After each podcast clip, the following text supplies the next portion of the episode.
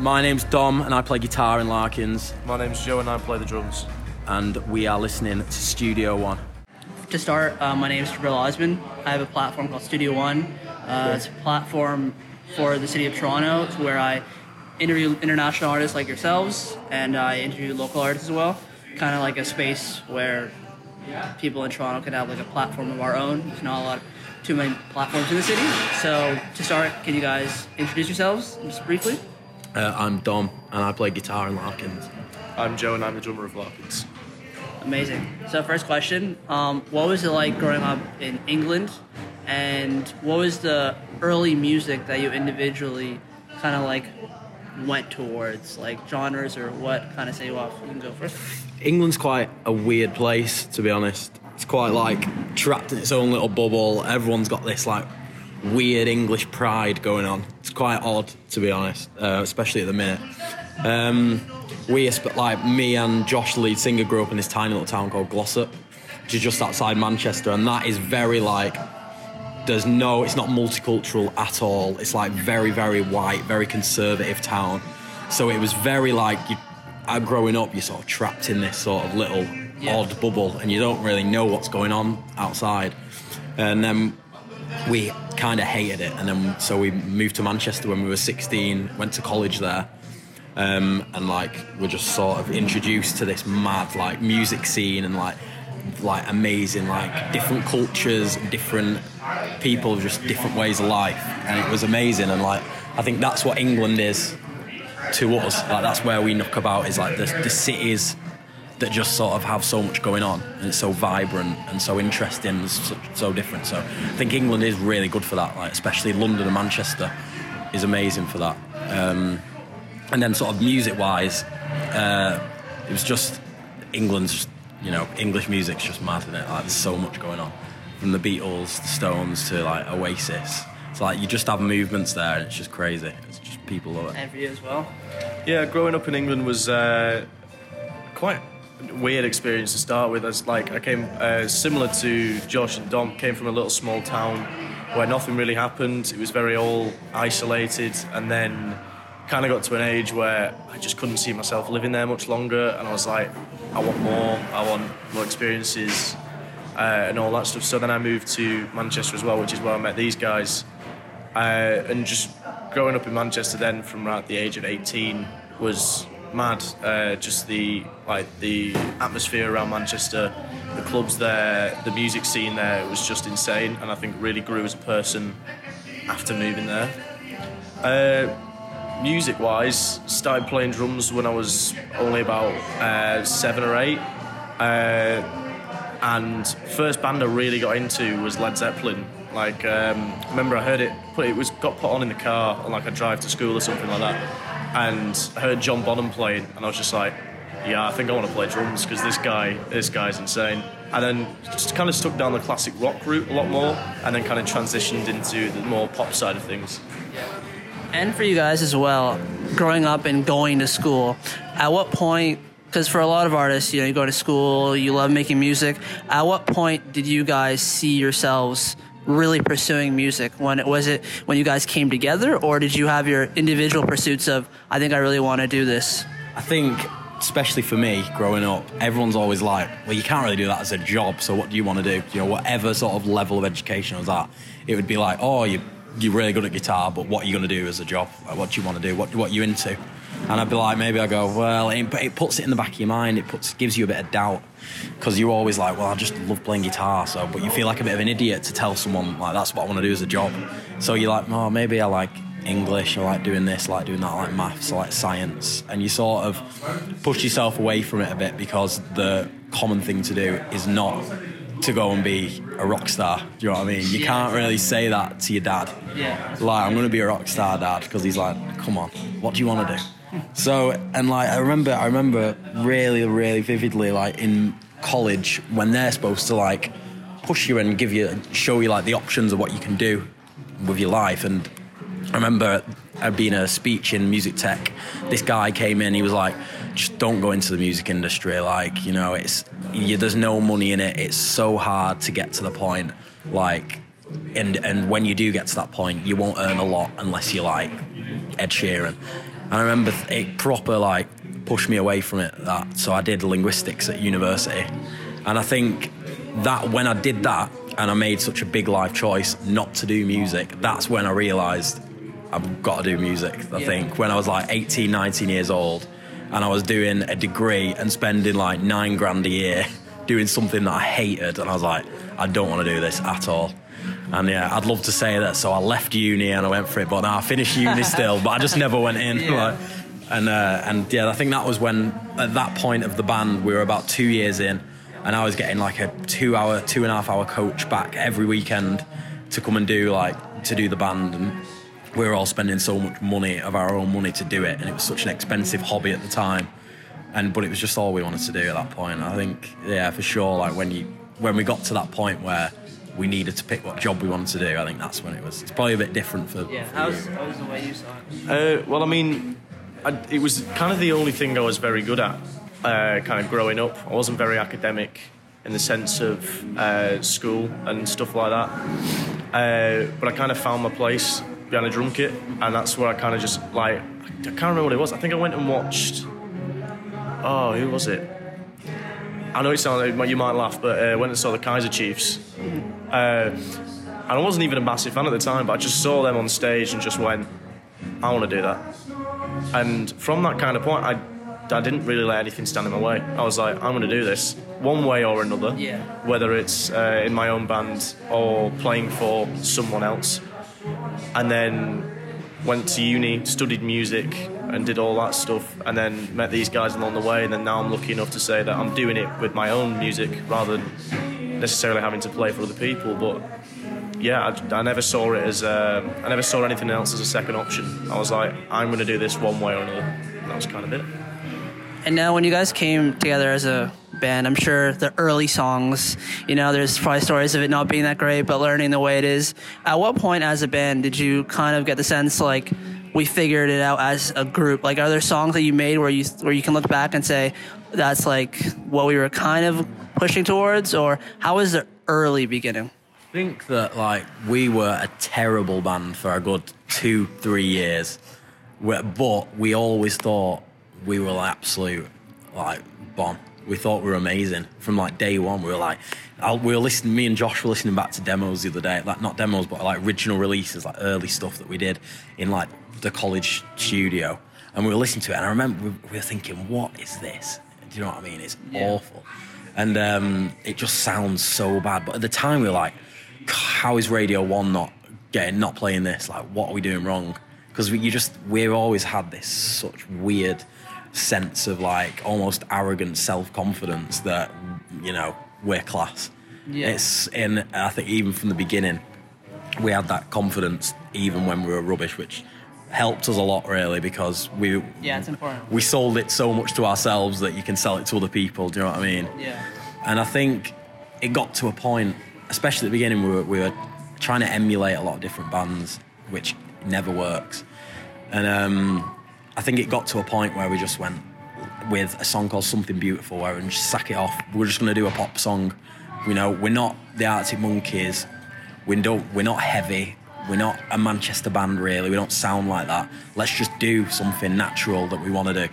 So we wrote this song called Something Beautiful uh, and recorded it um, in London for the first time, and like it just it just went off, and because it, was us really, like that was the first time we ever went, you know, we're a pop band, you know, we we're cool, we play our own instruments, we write our own tunes, but we're not really, we're unashamed to be a little, you know, we like pop music, you know what I mean? Yeah. And kind of to add to that, so from figuring yourselves out and making songs and stuff like that, um, can you talk about the first EP and when things translated and you started doing shows? How are your shows and really understanding how to like perform for a crowd?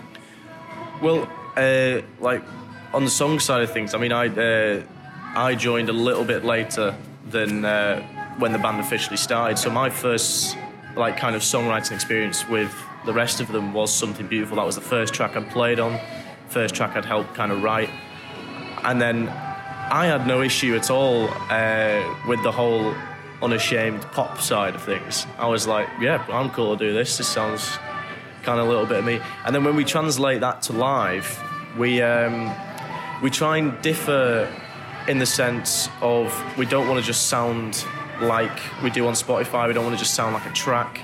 So we add different kind of live elements. Maybe we, I think we sound a little bit heavier live than we do on recordings, uh, which I don't think is a bad thing. Um, and we definitely bring it up with our energy. Like we view every show as biggest show of our lives. No matter how many people are there, no matter how many, like what, what the size of the venue is, it's um, very much we're going to come out and we're going to play the best we possibly can, and we're going to blow your socks off no matter what. It's kind of like that's the way we view it, I think.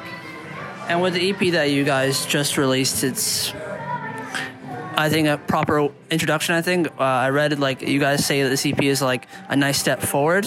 Can you talk to me about this new EP?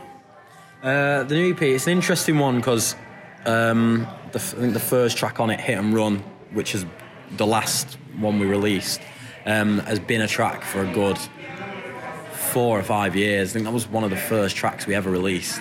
And um, we completely reworked it like for this, for what Larkins is, because we've sacked a lot of tracks off in our time. Every show we're like, why don't you play this one anymore? And like, there's a lot of tracks that just aren't aren't us at all, and like we don't have a good relationship with those tracks. But Hit and Run's always been in the set, and it's kind of always been a constant throughout our career as a band and throughout our, the changes we've made. Like it's always been in the set, and it's changed with us. It's quite interesting. So we wanted to put like the way Larkins play it now on Yeah. in, like out into the world because we thought it deserved it.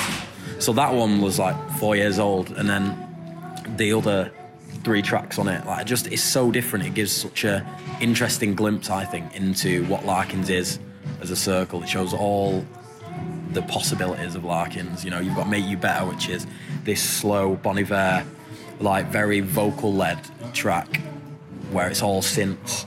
Like there's not, I don't think there's, I think there might be one acoustic on it, but there's not really live instruments on it. Then you've got Pieces, which is ultra live and very drum led and uh, and bass led. Like it's, it's so different to make you better and so different to hit and run.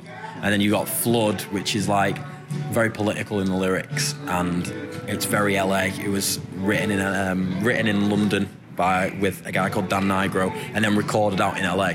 So it's got such different sounds, like hit and run especially. So I think it just shows all four corners of what Larkins can be and what Larkins will be in the future going forward, especially for bigger releases like an album or something like that. Yeah.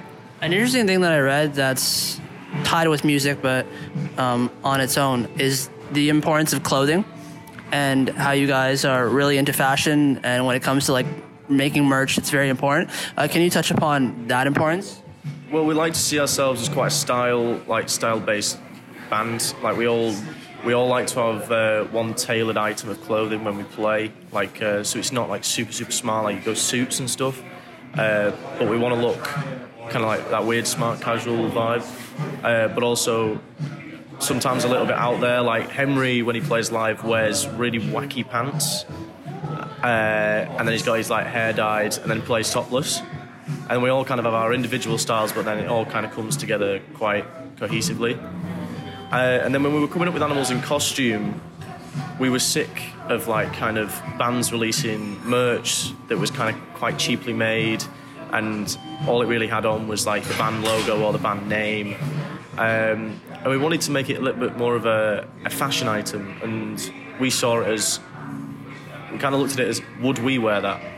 And then once we got to that, we were like, yeah, that's cool now. And it's not just uh, it kind of we tried to move it away from necessarily band merchandise and trying to keep it as like actually this is a fashion item, you know, this is a fashion product rather than just a T-shirt that says Larkins. So I think we evolved with that, which I think um, Josh spearheaded that quite a lot, which was really cool. I think just to follow on from that, like I think we saw the way like Tyler was doing it, and then Bieber was doing it with Drew, his label. Billie Eilish does it with Blohsh, and uh, we wanted to do something similar to that, but then like the eco-friendliness of it and the ethical um, part of it was so so important to us, especially in today's climate. So that was a massive part of when we were coming up with animals in costume to make sure everything was ethical and environmentally friendly and uh, was just was even if it meant us spending a little bit more, like it costs us a lot to to you know buy it, but we wanted just to make make everything like we wanted to push it forward a little bit. So because a lot of bands at our size are like, well, we can't afford to buy t-shirts for over two pound each, but they're selling them at twenty pound each. You know what I mean? So if we've got to spend a bit more in the short term, then you know that's what we wanted to do because I think it's so important for bands our size at a grassroots level to be making that change. I think that was really, really vital for us. Now, I know you guys might release another EP before the potential of a debut album, but on the note of a debut album, uh, as artists releasing that type of record, it's there's a specialty to it because it's like the first time that you're releasing an album. So, can you guys individually talk about what you guys have, I guess, dreamt of as a debut album individually, and how important it is for you individually with the idea of a debut album? I think the debute's so so important, and we don't want to bring it out prematurely, but at the same time, we don't want to leave it too long. So it's just finding that sweet spot.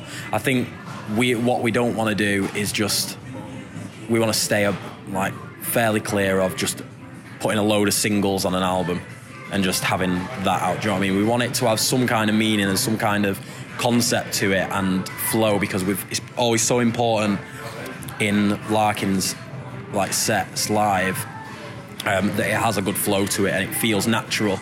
It's not just one song after another, whether it's with the lights and what we're wearing and the way we move on stage and how each song transitions into one another.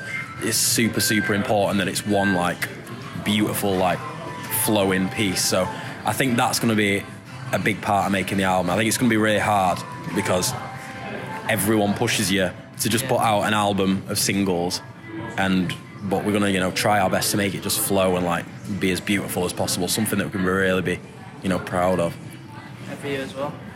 Yeah, pretty much what Dom said. Like we, you, you only get, you have one shot at your debut album. It's not like you can have like two or three attempts at it, different projects. It's- You get that one, that one shot, and it has to be perfect, and it has to be exactly what you want it to be. And bands have done it before, where debut albums flopped, and then after that they get dropped, and it's quite a scary aspect. Uh, so we're waiting for that prime opportunity to release it where the fans are like demanding it. They're like, we really want an album now. We really want an album. Uh, so maybe back end of this year, probably ne- more likely next year that we're going to drop an album, which is going to be really exciting. But we're not going to just release it for the sake of releasing an album. We want it to be perfect in every way. Uh, and you know, the whole concept thing, I think, is very important to us. We don't want it just to be a bunch of songs. We want it to be like a full body of work that has a journey when you listen to the whole album from start to finish. And I know you guys are currently in Toronto. How important is it? Well, it's probably massively important. To, I don't want to understate it. Um, going from England and breaking into America or Canada, Yeah. because I'm sure for Toronto artists, like when we see our own go to across the border, it's incredible for us. So, how is it for you guys to be in Toronto uh, right now and breaking into different markets? I think like North America especially is just the biggest market in the world so it's it's pretty daunting really because it's just so big it's beyond anything that you know we, we've that you can imagine in the UK like UK although it's so big it's just you know everywhere's a, a five hour car journey away. Do you know what I mean? Wherever you are you can get there in five hours. So it's so daunting and so like you need to be so on it with planes and how you get to places and how you buy things and how like even down to like power. It's it's just completely different. Like the power to plug in all our gear is completely different and uh, it's just it's mad. It's so weird when you like arrive there on the plane and like the first night I was just looking out the window like I'm in Canada. That's just so weird to think that I'm just playing guitar in Canada. Like it's mental. So I just think it's really like it's quite overwhelming at times. It's easy to get lost in it, but it's just mad. It's mad. It's very humbling, really, because not a lot of bands get to do this. Not a lot Yeah, of people special. people get to do it. Do you know what I mean? It's it's really special. And, you know, we're really grateful. Like we've been given a lot of really good opportunities, and it's going well. So you know, Yeah, definitely, man. I think if you can, uh, I mean, there's that whole term that people say in the industry, it's like, oh, you've got to break America. I think it's a very daunting task because just of the sheer size of the place. But we're just trying to slowly. I mean, the reason we're out here at the minute is just to try and get our foot in the door uh, in some way, just to really start building relations and building a fan base over here. And we know it's not going to happen overnight, uh, but just to be even to be given the opportunity to be here now is quite a big honour, and we're really excited to be here. Yeah, it's pretty cool. Man. I think for me, like I, I know it's important uh, to break in other markets, but there's like one thing that like stands out uh, for in the film Bohemian Rhapsody when Freddie is told, "Oh, we're breaking in the states," like you can see like the facial reaction of like how big it is. So it's always an interesting perspective to get on. On that note, um, for the rest of uh, this year, uh, how do you guys, I guess, would like to see things panning out? And on that note too, I know you guys have been doing it for relatively few years or a couple of years. How much growth have you guys seen in yourselves, and what would you like going forward? Um, uh, I think for the next year, like we just want to play so many shows. We always want to be gigging. It's what we love, and it helps so much more than like anyone can ever understand in the recording process and like the writing process. Because once you, if you have a new song and you play it live, you just know instantly whether it's you know it's going to be good recorded. Do you know what I mean? And you know where maybe that needs to change, maybe that needs to change. Um, so I think gigging wise, like we're just going to be playing so many shows for the next year unless coronavirus stops us. um, and then sort of growth wise, this last year has been just insane. It's just gone up tenfold. It's mental. Um, I think we we got we signed a record deal last uh, not last September, the September before. So about a year and a half being signed, and it's just been unreal. It's been an absolute ride. So we're really excited. We're absolutely buzzing just to be over here. We're, we've got a UK tour in April. Our biggest shows yet, Manchester Academy, which is like two and a half thousand people, and it's just. And then we'll be back in America over summer, and like festivals. It's just mad. It's absolutely mental, man. So. Amazing. Yeah, it's, it's such a crazy concept that even if you look back to maybe six months ago, the shows we're playing then, and then the shows we've got lined up now, it's just uh, it's, it's crazy. It's, it's uh, sometimes you just you you just sit back and go, oh, okay, this is uh, This is real. this is real. This is happening. Like uh, with the Manchester show, it's our biggest ever show from two and a half thousand people in our hometown. And even if you backdate that uh, a year or two ago, we we're playing maybe to 500 people. So that kind of that increase has kind of blown us away a little bit. And then, like with singles getting on radio and a couple of TV shows and stuff like that, it's just crazy. And then, as I said earlier, just to just to be here is pretty surreal. Sometimes, like you sit back and go, "Wow, this is actually happening," which is Yeah. pretty mental. No, it's really cool. Um, again, uh, my name is Brill Osmond. Uh, Studio One, it's absolute pleasure. And uh, yeah, um, these are like the special moments, like where you're at right now, where it's like things are moving so fast. So um, I would just say like appreciate the moment, and you're in Canada. It's incredible, and I'm a fan of your music before before even the journalism side of it all. So yeah, it's seeing you guys grow is it's incredible. Uh, good luck with the show tonight, and uh, I'll try to come in as well. So pleasure. Thank you very much. Thank you. You have the coolest name of any interview. Brill Osmond. Yeah, man. Studio One.